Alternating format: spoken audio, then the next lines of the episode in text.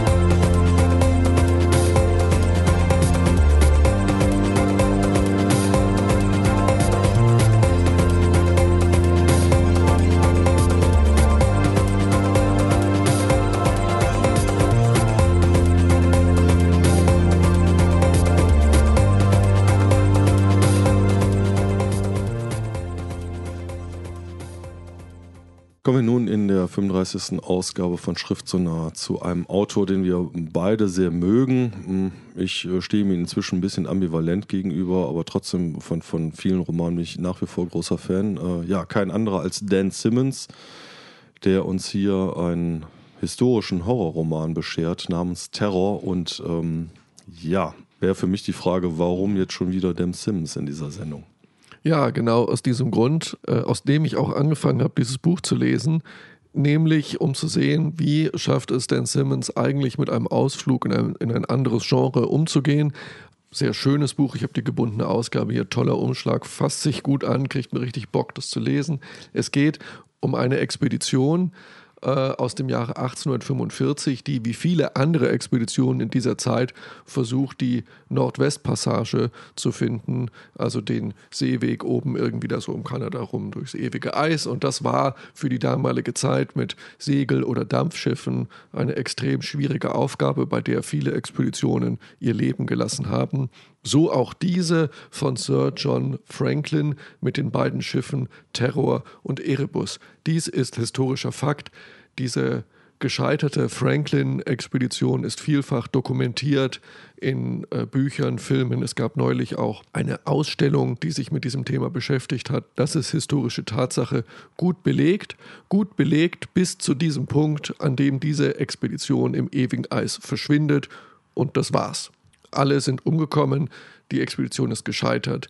Das man, ist, man weiß aber nicht, wie die umgekommen sind. Genau. Und an dieser Stelle setzt Dan Simmons ein. Dan Simmons schreibt das unbekannte Schicksal dieser Expedition auf. Und er versucht aus einem historischen Roman schrittweise eine, einen historischen Roman mit einem Horrorflair zu machen.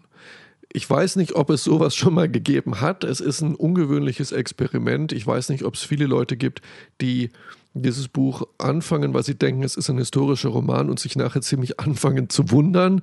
Ähm, ich habe keine Ahnung. Ich persönlich bin mit großer Freude an dieses Buch rangegangen. Diese Freude alarmte aber im Laufe des Buches, weil ja, Vielleicht reden wir darüber äh, nach dem Ausschnitt etwas. Ich habe einen Ausschnitt jetzt ausgesucht, wo eine der äh, Hauptpersonen, der Kapitän Crozier oder Crozer, über die aussichtslose Situation philosophiert, in der sich diese Schiffe irgendwann befinden. Horchen wir mal hinein. Noch immer starrt er auf den Revolver und die Flasche Whisky.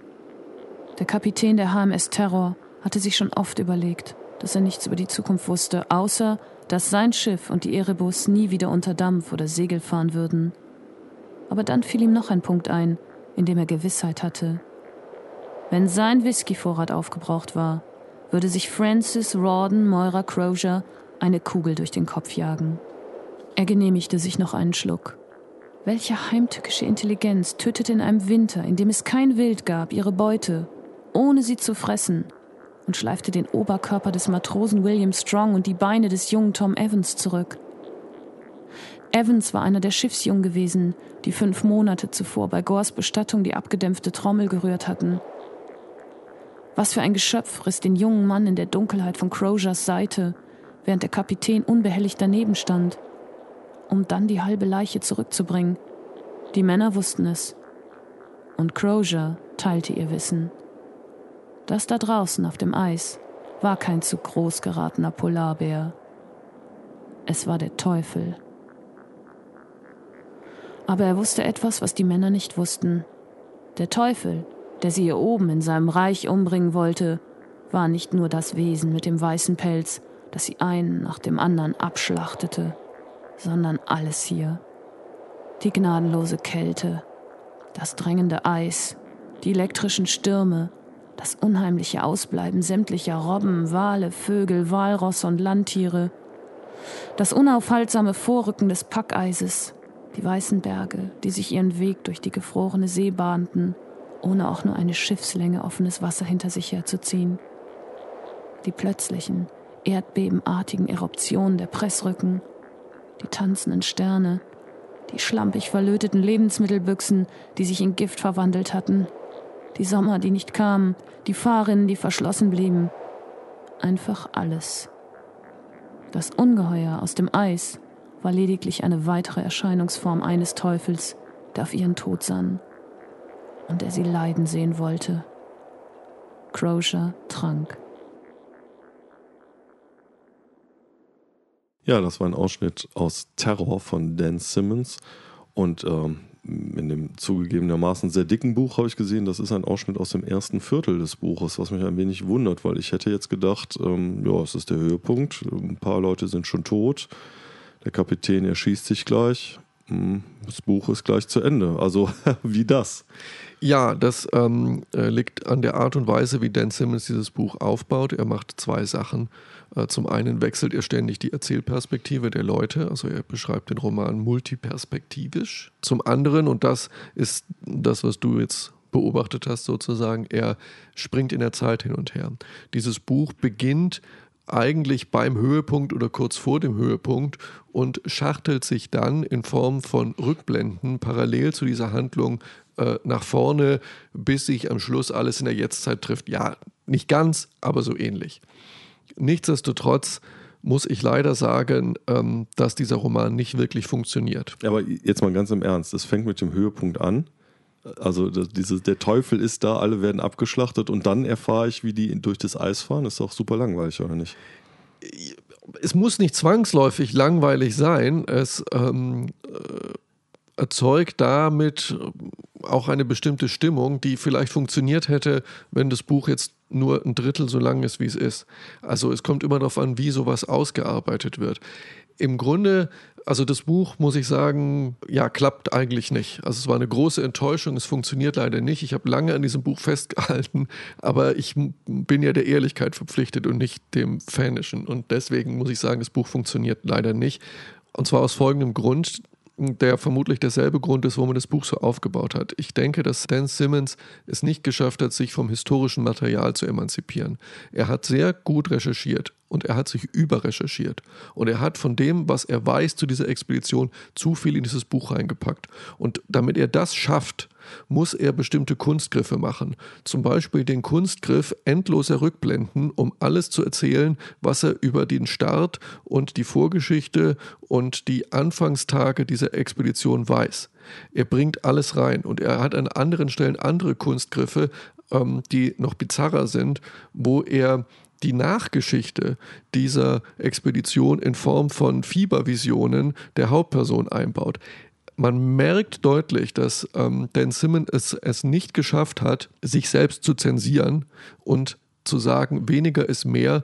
Ich schreibe keinen historischen Roman, ich schreibe einen Horrorroman. Er kam mit dem Genre meiner Meinung nach nicht wirklich zurecht. Dadurch wird der Roman zu lang, zu kalt zu lang und zu kalt. Also okay, aber äh, vielleicht noch eine Frage. Ähm, ich habe ja auch manchmal meine Probleme mit den Simmons, was ich aber trotz allem, wenn, auch wenn ich ein Buch mal langweilig oder nicht so gut finde, immer wieder genieße, ist seine Art zu schreiben. Ist das denn erhalten geblieben? Auf jeden Fall. Der Stil ist ganz toll. Ähm, hier beherrscht er auch sein Genre. Ähm, es ist ein weniger verspielter Stil, wobei ich jetzt nicht sagen würde, er schreibt verspielt, aber er reduziert sich mehr. Er entspricht dem Genre des historischen Romans sehr gut. Es ist ein ganz ernstes Buch. Vom Stil her das ernsteste Buch und ähm, da hat man nichts zu meckern. Man regt sich nicht auf über die Art, wie er schreibt. Deswegen hält man dieses Buch ja auch ziemlich lange durch.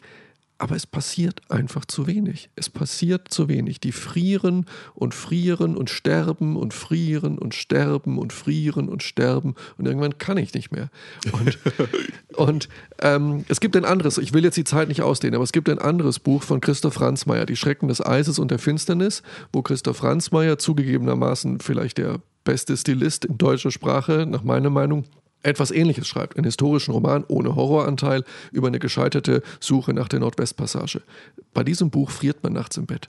Das ist so geil. Das zieht einem echt die Schuhe aus. Ja, das kommt aber auf 150 Seiten aus, wofür Dan Simmons irgendwie nach, keine Ahnung, hier 800 Seiten immer noch nicht richtig die, äh, naja, 1000 sogar fast, äh, die Stimmung aufgebaut hat. Und ich weiß nicht, Vielleicht noch eine letzte Bemerkung, die gar nichts unbedingt mit dem Roman zu tun hat. Am Ende des Romans befindet sich ein Glossar, eine Liste der Offiziere und Mannschaften und ein äh, Lexikon der Eskimo-Begriffe.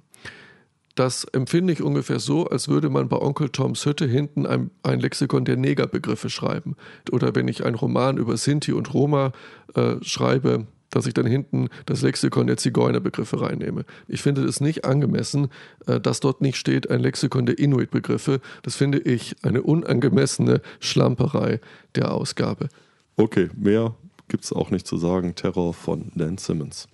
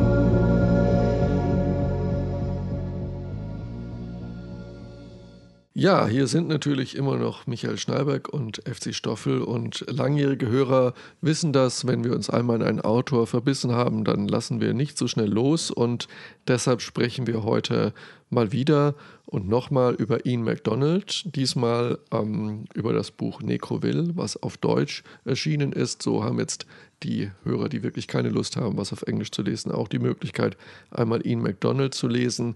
Necroville ist ein sehr frühes Buch von ihm, im Original 1994 erschienen, glaube ich. Und Stoffel, du hast es gelesen. Und ja, ist es denn genauso gut wie die beiden anderen Bücher, über die wir hier schon gesprochen haben? Ja, es ist unglaublich gut. Also ich äh, bin total begeistert von diesem Buch und äh, ich weiß jetzt nicht, ob das die Sturm- und Drangphase war von Ian McDonald da 1994, aber es, es kommt so ein bisschen rüber. Und äh, ja, ich freue mich sehr, dass es auf, auf Deutsch ist, weil der hat schon einen sehr ähm, ähm, anstrengenden Stil äh, und ich finde die, die Übersetzung von Horst Bukalos wirklich ganz hervorragend weil, er, weil er diesen äh, Stil, diesen fordernden Stil äh, sehr, sehr schön ins Deutsche hinüberrettet und, und nicht, nicht der, der Gefahr erliegt, das in irgendeiner Weise zu glätten und, und, und lesbarer zu machen, sondern dieses, dieses anstrengende, fordernde, Begriffe werden nicht erklärt, ähm, Begebenheiten werden einfach nur so dahin geworfen. Man muss einfach die ganze Zeit mitdenken, man muss selber diese Querverbindung schaffen und man braucht auch einfach mal 100 Seiten, um, um so ungefähr eine Ahnung von dem zu haben, was da passiert. Das finde ich aber toll. Also ich finde das einfach super, wenn ein Autor seine Leser ernst nimmt, auf die Intelligenz seiner Leser baut und, ähm, und darauf vertraut, dass, dass der Leser in der Lage ist, sich sein eigenes Bild zu machen und nicht alles bis ins letzte Detail äh, erklärt wird und, und drei Seiten später nochmal erklärt wird und, und zehn Seiten später nochmal erklärt wird, damit auch der in der letzten Reihe alles mitbekommt. Solche Bücher mag ich nicht. Necroville ist ganz anders. Wir haben ihn mal mit, mit, ähm, mit John Brunner verglichen. Auch, auch das äh, trifft da so ein bisschen zu, weil einfach unglaublich viele Sachen passieren. Ja, Nekropolen waren die großen äh, Gräberstätten außerhalb der antiken Metropolen. Necroville, was ist das? Eine Stadt der Toten? Worum geht es? Ja, Necroville ist tatsächlich eine Stadt der Toten und zwar spielt das Ganze in, in Kalifornien in der fernen Zukunft und die Nanotechnologie hat es ermöglicht, dass ähm, die Menschen nach ihrem Tod wieder auferstehen können. Allerdings mit Einschränkungen. Ähm, der Körper durchsetzt mit äh, Nanotektoren, die ständig reparieren, den Körper am Laufen halten. Sie erinnern sich auch nur noch so ein bisschen schemenhaft an ihr Leben davor. Und äh, wie es in einem Beschluss der UNO auch heißt, Tote sind keine lebenden Menschen. So, es ist etwas völlig anderes, eine völlig neue Rasse, könnte man eigentlich sagen. Und ähm, es, wir haben jetzt das Phänomen, dass äh, es immer mehr Tote gibt, die auf der Erde wandeln. Es, deswegen gibt es in, in Kalifornien, in, in Los Angeles, vermute ich, das wird nur so ein bisschen angedeutet, eine riesige Stadt, in der die Toten nachts zurückkehren, um dort zu, ähm, äh, in ihre Jesus-Tanks zu steigen, in denen sie wieder regeneriert werden, um dann am Morgen wieder in, in diese Megapole Kalifornien hineinzuströmen und dort niedere Dienste als, als Schattenwirtschaft zu verrichten. Ja, ähm, The Sticks Runs Upstreams fällt mir dazu ein, eine schöne Kurzgeschichte von Dan Simmons. Warum, ähm, warum machen die das? Ja, es ist einfach ein wunderbarer Wirtschaftszweig. Tote Hausdiener sind billiger als lebende Hausdiener. Verstehe. Wie Kapitalismus halt eben funktioniert. Ähm, ich habe es eben gesagt mit diesem Jesus-Tank. Vielleicht hören wir uns mal einen Ausschnitt an, äh, den ich aus zwei Gründen ausgewählt habe. Zum einen äh, sieht man da äh, sehr schön, wie äh, eine, eine Tote zur Rekonfiguration wieder in diesen Jesus-Tank äh, sich hineinbegibt, aber der Geliebte etwas ganz anderes macht. Zum anderen, und das finde ich das Interessante, ist ein Ausschnitt von ganz am Anfang des Buches. Und ähm, genau so wird diese Person, eine der fünf Hauptpersonen namens Kamagwai, eingeführt. Und da hören wir jetzt mal genau hin.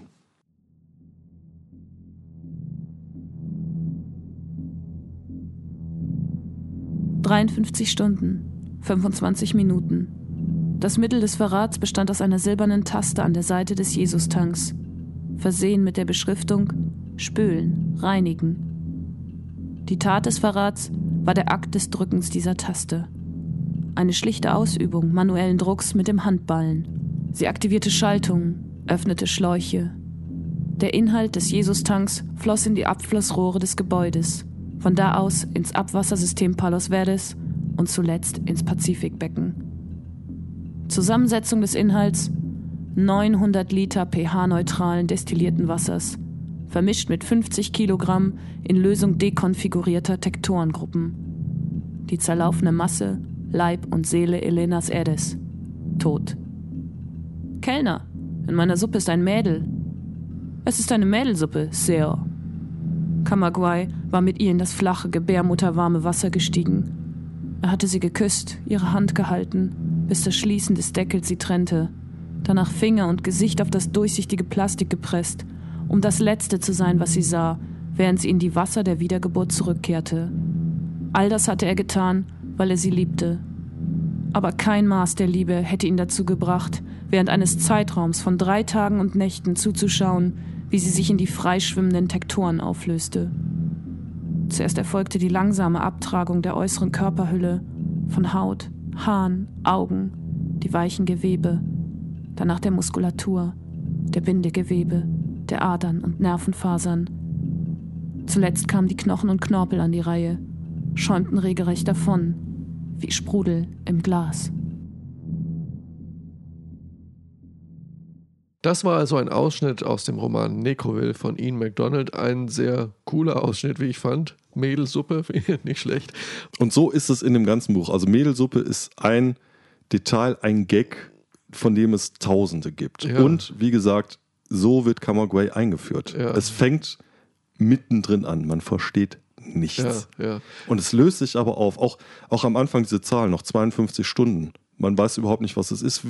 50 Seiten später erfährt man, das war die Zeit, die Camagüey selber noch zu leben hat. Und Elena stirbt zweimal. Sie stirbt nämlich einmal wirklich und kommt als Tote zurück. Und das ist jetzt die Szene, wo sie als Tote nochmal in den Jesus-Tank stellt um sich rekonfigurieren zu lassen mit, ihrer, mit ihren Tektoren, stimmt ja. nämlich etwas nicht. Es kommt zur Missreplikation. Gibt es eine zentrale Haupthandlung oder gibt es oder ist es so ähm, wie schon bei, bei anderen Büchern von ihm, dass du mehrere Handlungen hast, die gemeinsam so eine Art Panorama dieser Situation schaffen? Es sind so Schlaglichter. Das Ganze wird zusammengehalten ähm, durch, durch die Zeit. Das Ganze spielt am 1. November und ein bisschen am Morgen danach dem Allertotentag, an dem in der Necroville St. John alle Toten die Nacht durchfeiern. Und Muss ich mal kurz nachfragen. Der ganze Roman spielt nur in zwei Tagen? Ja, genau. Und äh, es geht letztendlich um fünf Personen, die alte Gang um Santiago, einen Drogendesigner, der es schafft, wirklich fantastische Drogen herzustellen. Dann gibt es ähm, Trinidad, ähm, die zurzeit ähm, Dinosaurier jagt. Disney hat äh, dank der Nanotechnologie Dinosaurier auferstehen lassen, auf die man jetzt so äh, ähm, Wildjagden machen kann. Das ist Trinidad. Sie ist auf der Suche nach der wahren Liebe, hat sie bis jetzt noch nicht gefunden. Dann gibt es Toussaint, ein äh, Mensch, der sich hat Flügel wachsen lassen und sich einem Fliegehorst angeschlossen hat, durch die Lüfte fliegt, Haikus dichtet, dessen Vater als General im, äh, äh, im Kampf im Weltall gegen Flotten von Freitoten ist, das aber nur ganz am Rande in diesem Buch berührt wird.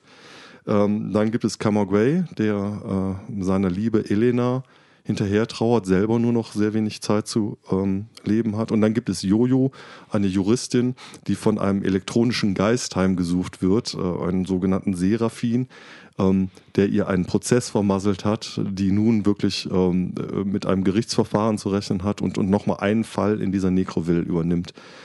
Santiago lädt seine Freunde ein, diesen Allertotentag im Café Terminal in äh, Necroville mit ihm zu feiern alle treffen auch da ein, aber total zeitversetzt und erleben die wahnwitzigsten Abenteuer. Und äh, in dem Buch geht es eigentlich darum, was macht das Leben aus. Jeder dieser Personen ist eigentlich auf der Suche nach sich selber und versucht die Antwort äh, bei den Toten zu finden, die für sich natürlich, weil sie tot sind, eine gänzlich andere Definition von, von Sinn des Todseins haben. Also ein äh, wahnsinnig anregendes Buch. Ähm, wer jetzt erwartet, da irgendeine spannende Handlung im Sinne von Krimi oder so zu finden. Es sind einfach tausende Ideen, Schlaglichter, ungeheuer packend.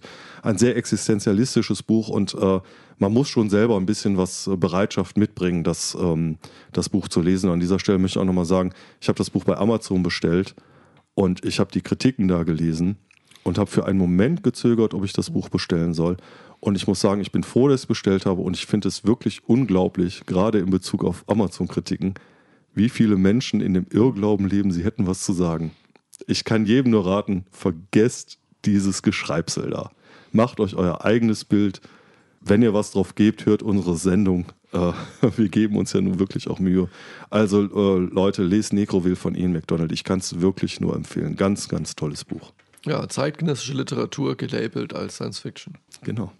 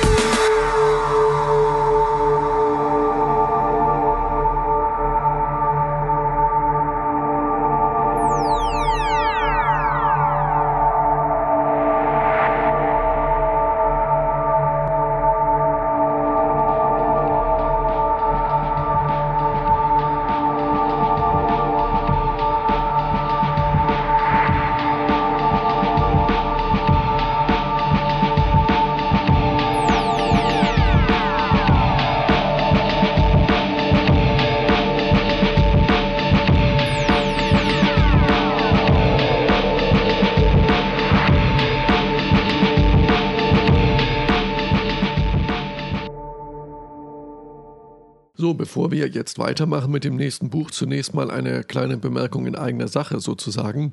Mit dieser Sendung werden wir eine Rubrik wieder auferstehen lassen, die sich mit Klassikern oder zurückliegenden Büchern der Science Fiction beschäftigt.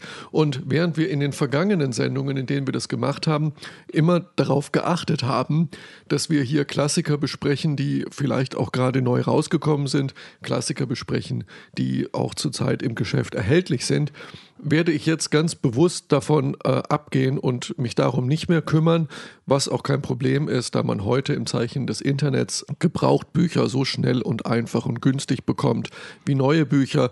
Alleine, wir hatten vorhin schon Amazon genannt, ein Klick und ich habe gerade äh, vor der Sendung mal ins Internet geschaut. Das Buch, über das wir heute sprechen werden, ist also dutzendfach im Internet zu bekommen, nicht schwieriger als jedes neue Buch. Und der Grund, warum ich das mache, ja, sind zwei Sachen. Zum einen war ich in der letzten Woche im großen Buchladen in der Kölner Innenstadt, also dem größten Buchladen in Köln. Die haben dort ein bisschen die Regale umgebaut und mittlerweile ist es so, dort stehen vier oder fünf Bücherwände, die beidseitig ausschließlich mit Fantasy-Romanen gefüllt sind und die Science-Fiction-Abteilung umfasst, glaube ich, sechs oder sieben Regalbretter. Wenn ich bei mir zu Hause vor meiner Bücherwand stehe, sehe ich, ich habe mehr Science-Fiction-Bücher als der größte Buchladen Kölns. Und 80 Prozent bis 90 Prozent dieser Bücher sind nicht mehr erhältlich. In Deutschland gibt es keine Backlist. Und es gibt Dutzende von Büchern, die im Vergessen versinken. Großartige Romane, die eigentlich nicht aus der Backlist hätten genommen werden dürfen, würde es sie denn geben? Und es gibt in Großbritannien die ähm, Science Fiction Masterworks zum Beispiel von Orion Books, super. Eine riesen Backlist, tolle Romane. Und sowas gibt es in, in Deutschland nicht. Und es gibt so viele Autoren und ich werde mir die Schritt für Schritt vornehmen und sie dem Test of Time äh, unterziehen. Und auf meiner Liste stehen Autoren wie Roger Selesny oder Hal Clement, äh, Alan Dean Foster, die frühen Bücher. Also mit dieser Reihe werden wir, werden wir heute beginnen. Und wenn irgendjemand Schwierigkeiten haben sollte, so ein Buch zu kaufen, dann soll er sich an uns wenden. Dann äh, sagen wir ihm, wie er es kriegen kann. Ja, ich kann das, sehe das ganz ähnlich und ich kann es nur begrüßen. Ähm, kommen wir aber jetzt nun zu dem Buch Klassiker der Science Fiction, zurzeit nicht mehr im Handel, aber übers Internet noch erhältlich. Und zwar ist das Pelzstern von äh, Caroline Sherry. Ich muss gestehen, das Buch kenne ich nicht. Ich habe von Caroline Sherry ähm, mal ein neueres Buch gelesen. Das fand ich ganz okay. Ich hatte sie aber bisher nicht auf dem Schirm als herausragende Autorin. Ich hoffe, dass sich das jetzt ändert. Michael, ähm, oh, ich sehe gerade Hugo Award Gewinner 1983. Ähm, ja, erzähl mal was zum Buch. Ja, Pelzstern von Caroline Janice Sherry ist ein äh, früher Roman dieser Autorin, über die wir hier noch nicht gesprochen haben. Sie hat sich ein bisschen in, in eine Massenschreiberin entwickelt ich sage das jetzt wertfrei, ich habe die neuen Bücher auch noch äh, nicht gelesen. Ja, es ähm, ist eine Space Opera. Wobei der Begriff Space Opera vielleicht gar nicht so treffend ist, weil eine Oper ist eigentlich etwas Buntes, Barockes und das ist eigentlich mehr eine Space Ballade. Und ähm, ich äh, bespreche es nicht aus der Erinnerung. Ich habe das Buch neu gelesen und ähm, ja, es hat mich umgehauen. Es hat mich umgehauen. Es ist eines der besten Bücher, ähm, was ich in den letzten zwölf Monaten gelesen habe. Es ist spannend und komplex vom ersten bis zum letzten Wort. Es hat keinen einzigen schwachen Aspekt. Dieses Buch ist über 20 Jahre alt. Die meisten aktuellen Space Operas können dagegen einpacken. Die sehen da richtig alt aus. Und ähm, ich habe mich gefragt, woran das liegt. Und ich denke, es hat ähm, zwei Gründe. Der eine Grund ist, in diesem Buch spielt Technik keine Rolle. Es geht nicht um Quanten, es ist scheißegal, wie die Raumschiffe funktionieren, es ist Low-Tech, es gibt keine künstliche Schwerkraft, es ist alles sehr, es riecht nach Maschinen, Öl und Schweiß in diesem Buch. Ähm, es ist kein Nerd-Roman. Die Technik spielt keine Rolle, sondern es geht um Schicksale, es geht um Menschen. Es geht um die Träume, um die Wünsche, um die Schicksale von Menschen. Das ist das eine. Und das andere ist der dichte Stil. Aber bevor wir was über den Stil sagen, sage ich mal kurz etwas über die Handlung. Die Menschheit hat sich ausgedehnt ins All, aber sie besiedelt keine Planeten, denn die Planeten sind unwirtliche Steinklötze, sondern sie besiedelt Raumstationen. Der Gang der Menschheit ins All ist die Ausdehnung von Raumstationen. Nach der großen Zeit der erfolgreichen Raumstationen ist die Menschheit irgendwann so weit ins All prosperiert, dass die entferntesten Stationen so weit von der Erde weg sind, dass es zu einem Identitätsverlust kommt und es beginnt ein Kolonialkrieg. Die weit entfernten Kolonien der Erde erheben sich gegen die Erde und wollen ihr eigenes Ding durchziehen. Diese Sternstationen formieren sich als die Union und äh, der Gegner ist die Kompanie, das ist die Erdkompanie. Und mitten in diesem Konflikt gibt es die Raumstation Down Below Station, so auch der Originaltitel des Romans, Pells Station um Pells Stern. Und Pell ist einer von zwei Sternen, die man in diesen ganzen Jahrhunderten gefunden hat, die bewohnbar sind. Mehr hat man nicht gefunden und wo es auch Eingeborene gibt. Und um diese Station äh, kreist äh, Down Below Station und bewacht auch diesen Schatz und hütet diesen Schatz. Und auf dieser Station spielt dieser Roman. Diese Station, die für sich selber Neutralität reklamiert, wird aber in die Wirren des Krieges gezogen. Die Erde verliert. Die Erde verliert diesen Krieg. Die Front rückt immer näher und äh, das Erste, was passiert, ist plötzlich brechen riesige Flüchtlingsströme aus dem Krieg auf die Station ein. Diese Flüchtlingsströme werden von Militärschiffen auf die Station gezwungen. Die Station will die nicht, aber die Station muss sie nehmen. Sie wird unter Kriegsrecht gestellt und wir hören uns jetzt eine Szene an, wo das erste dieser Flüchtlingsschiffe auf der Station andockt und hier sieht man schon, welcher Stress nun auf die Station zukommt.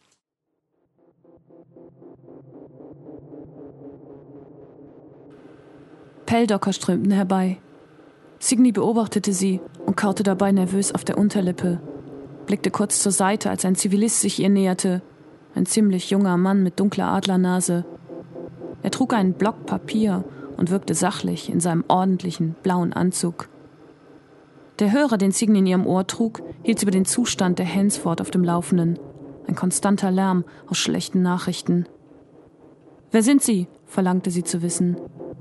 Damon Konstantin, Kapitän, aus dem Ressort für Rechtsangelegenheiten. Sie hatte einen zweiten Blick übrig. Ein Konstantin. Durchaus möglich. Angelo hatte zwei Söhne gehabt vor dem Unfall seiner Frau. Rechtsangelegenheiten, sagte sie mit Widerwillen. Ich bin hier, falls Sie etwas brauchen. Oder die Flüchtlinge. Ich habe eine Com-Verbindung mit der Zentrale. Ein Krachen ertönte. Die Hensford legte unbeholfen an, knirschte durch den Leitkonus und krachte dröhnend an ihren Platz. Koppelt sie an und haut ab, brüllte die die Docksmannschaften an. Er brauchte keinen Kom. Graf organisierte die Dinge von der Kommandozentrale der Norway aus. Die Besatzung der Hansford würde zunächst auf ihrer Brücke eingeschlossen bleiben und das Ausschiffen per Fernbedienung durchführen. Sie sollen raus, hörte sie von Graf übermittelt. Jeder Ansturm auf die Truppen wird mit Feuer zurückgeschlagen. Die Kupplungen waren angebracht.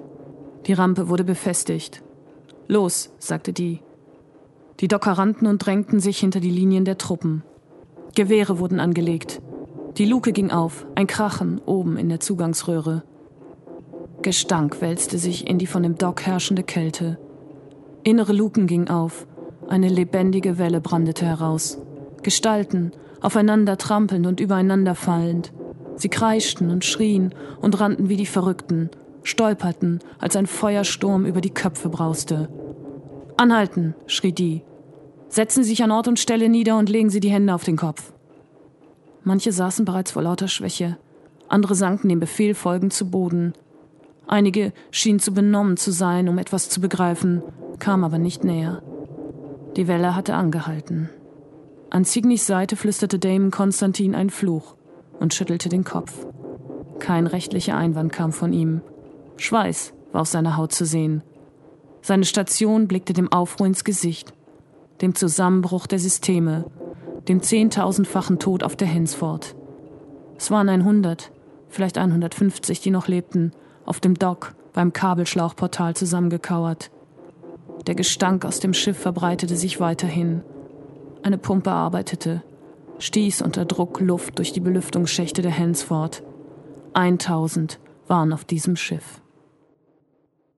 Das also der Ausschnitt aus Pelz Stern von äh, Caroline Sherry und ähm, ja, mich, mich erinnert das so ein bisschen an, an einen guten Antikriegsfilm, wo die verwackelte Handkamera ständig ganz dicht an den Hauptpersonen dran ist. Ist äh, das ganze Buch so oder ist das jetzt nur diese eine Szene so gewesen? Das ist das ganze Buch so und das macht, glaube ich, auch eigentlich die Qualität von diesem Buch aus, warum man äh, davon so reingesogen wird. Dieses Buch hat einen einzigen Infodump, einen. Das ist ein Prolog. Das sind vorne fünf Seiten, wo der Hintergrund erklärt wird. Und ab diesem Moment klingt man sich auf Augenhöhe bei den Personen ein. Es wird nichts mehr erklärt. Es ist ein Flow of Consciousness. Ja, es ist wirklich Handkamera. Es ist wie ein Film in Handkamera. Das ist eine so dichte Atmosphäre, dass sie einen Ungeheuer in den Bann schlägt.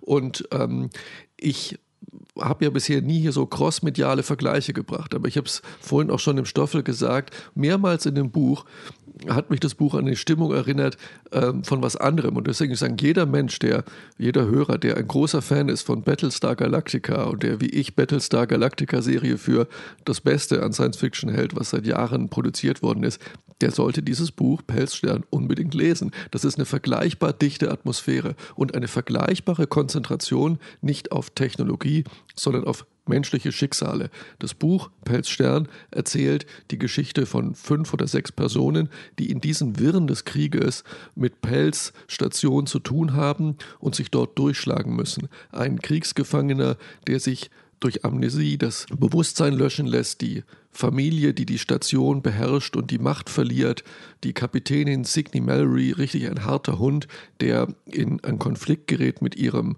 ähm, äh, General, die Einwohner des Planeten Down Below, die die Station als einen mythischen Hort der Sonne anbeten. Und all diese Menschen mit ihren Schicksalen, Träumen, Ängsten, äh, Befürchtungen, und äh, Verfehlungen werden in diesem Buch geschildert und es ist bis zur letzten Silbe großartig spannend. Also kauft mal die Antiquariate leer. Okay, so viel zu Pelzstern. Ein Buch, das vielleicht nochmal zeigt, dass wer meint, Science Fiction hätte was mit der Zukunft zu tun, gründlich irrt. Ja, äh, vielleicht noch ein Hinweis in eigener Sache. Und zwar werden wir mit Schriftsonar auch auf dem äh, DortCon vertreten sein, am 21. und 22. März. Da gibt es äh, die Speakers Corner. Da kannst du vielleicht mal was zu sagen. In Dortmund auf dem Dortcon bauen wir ja eine Book Speakers Corner auf. Jeder, der endlich auch mal was sagen will und nicht nur zuhören will, der soll da hinkommen. Jeder bekommt 90 Sekunden Zeit und keine Sekunde länger und darf, was er will, zu einem Buch seiner Wahl erzählen und kriegt einfach Redezeit von uns, darf ein Buch empfehlen. Diese O-Töne sammeln wir, bauen sie zusammen und werden sie als eigene Soundschnipsels veröffentlichen. Also die Welt wartet auf euch, bringt euer Lieblingsbuch mit, stellt euch hin und erzählt uns, was daran so geil ist. Das ist das eine, was wir machen. Und das andere ist, der Stoffel wird einen, wie ich glaube, äh, sehr interessanten Vortrag halten über das Geschäftsmodell der Zukunft, die Ökonomie des Schenkens. Also kommt zahlreich und besucht uns auf dem Dortcon. Ja, und damit sind wir jetzt am Ende der 35. Ausgabe von Schriftsonar. Wie immer ganz vielen Dank an unsere Sprecherin Doris Mücke. Das letzte Wort der Sendung hat äh, Catherine Lee aus dem Roman Lichtspur von Chris Moriarty und sie nimmt einem Gewerkschaftsführer alle Illusionen. Das System ist so, wie es ist, weil die Leute es so haben wollen. Weil es für die meisten Menschen die meiste Zeit funktioniert. Zumindest für die meisten Menschen, die die Möglichkeit hätten, etwas dagegen zu unternehmen. Schönen guten Abend. Ne, nur guten Abend.